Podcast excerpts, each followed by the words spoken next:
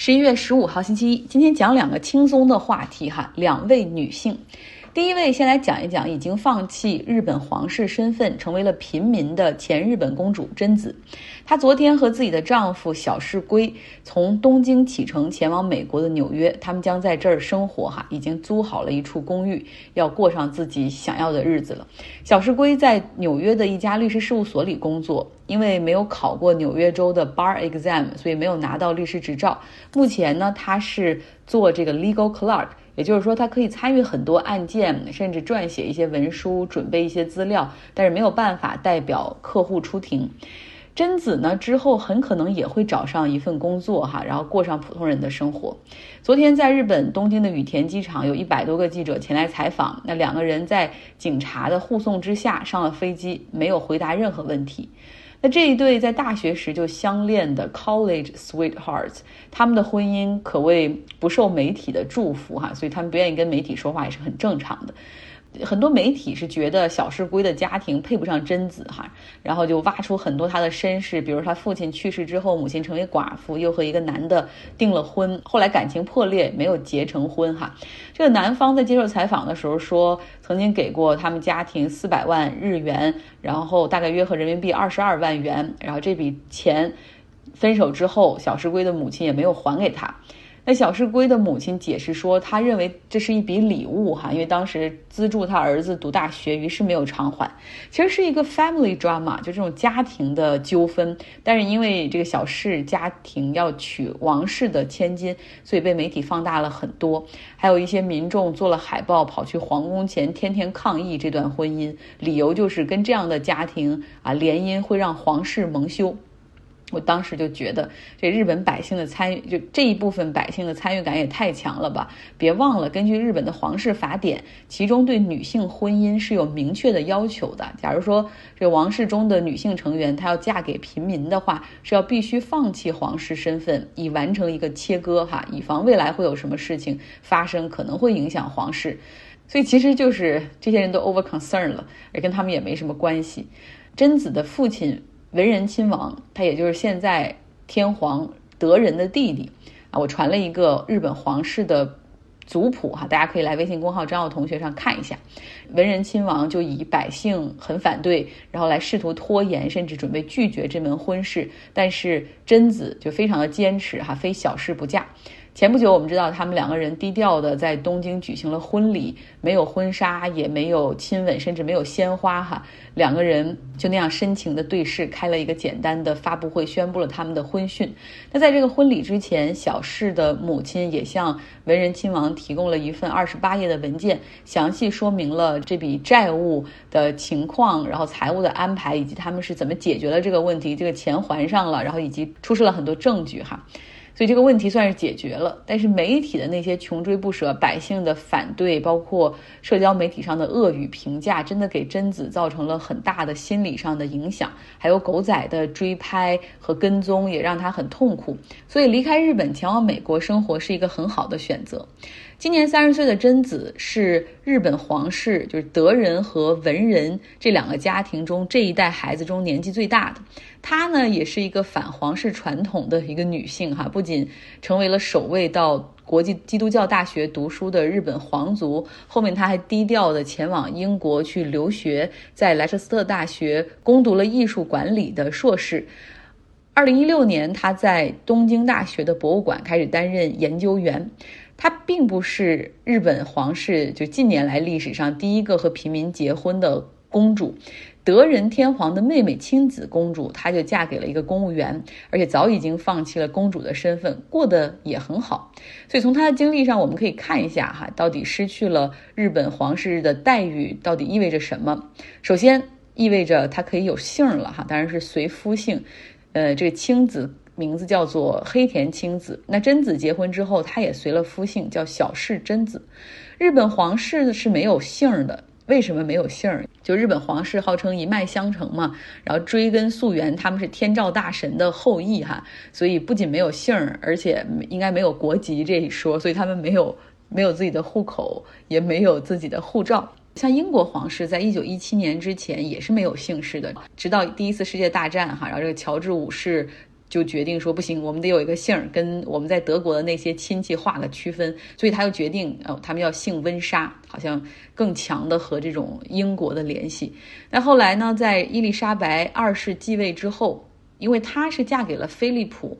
后者是蒙巴顿的侄子，蒙巴顿给了她一个姓哈，所以伊丽莎白二世就决定把她丈夫的姓也加进来，然后来区别和其他王室成员。她的子孙后代就沿用一个姓叫蒙巴顿温莎。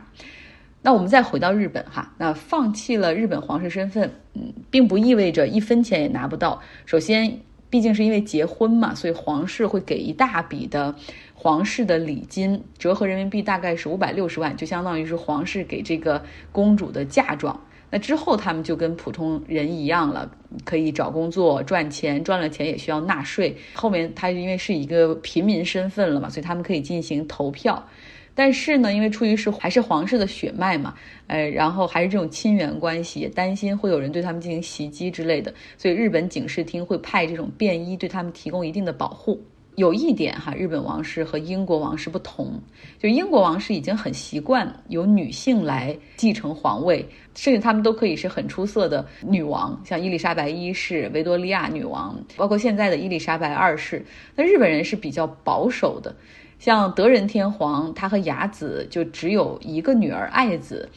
所以现在看起来他不可能去继位了。他的弟弟文仁亲王家里有3个孩子，包括2个女儿，这中间就有这个贞子哈，然后另外还有一个儿子叫悠仁。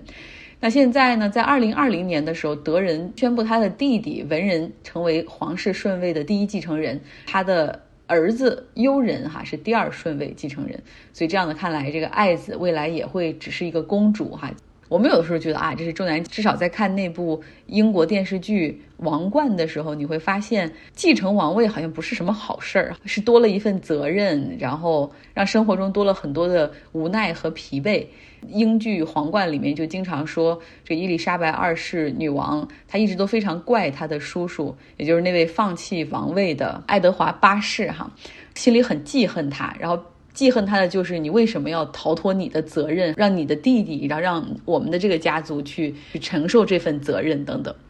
从这种角度上来看，我倒觉得德仁不让爱子成为皇位的第一继承人，也可能是出于对他的爱和保护。今天要出场的第2位女性是美国的歌星 Britney Spears 小甜甜布莱尼。上周5，加州洛杉矶法院的法官裁决立刻终止布莱尼的父亲对她的监护权。那这个监护权是在2008年生效的，之前我们也讲过好几次了哈，就是布莱尼在那之前少年成名，然后一直生活在这种聚光灯下，然后心理上出现了一些问题哈，然后也做出了很多很冲动的事情，所以他父亲在那个时候就向法庭申请了这个监护权。但是在过去将近14年里面，从财务上来说，布莱尼的财产、合同、代言、房产，就各种打理都是由他父亲来决定。比如说布莱尼要在拉斯维加斯演多少场，这个合同全部都是他爸来决定，跟他本人没什么关系。另外他的私人生活，要去见朋友、见谁、见多久、在哪儿见、去哪儿休假、什么时候可以去看孩子，甚至包括买一部手机都要征得他父亲的同意，更别说他和谁约会，再包括他可不可以要小孩，这些事儿都是由他父亲来管制的。有人说真的可以做到这样吗？难道他父亲就不嫌烦吗？什么都管，他没有自己的生活了吗？他是跟布莱尼24小时住在一起吗？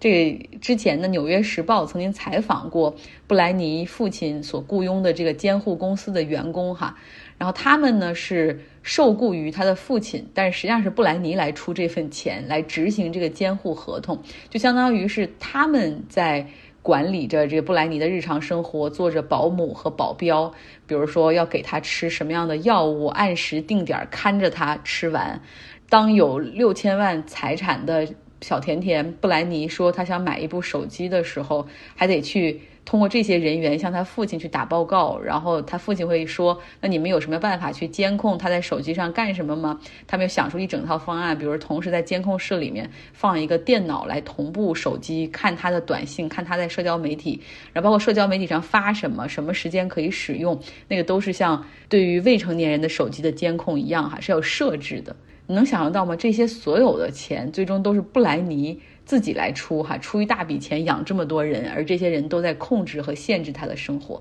在过去很长一段时间里面，记者、媒体甚至他的一些朋友根本就很难去了解他的情况。很长时间大家一度是以为，因为听不到他任何抱怨的声音哈，一直是以为说他可能是比较愿意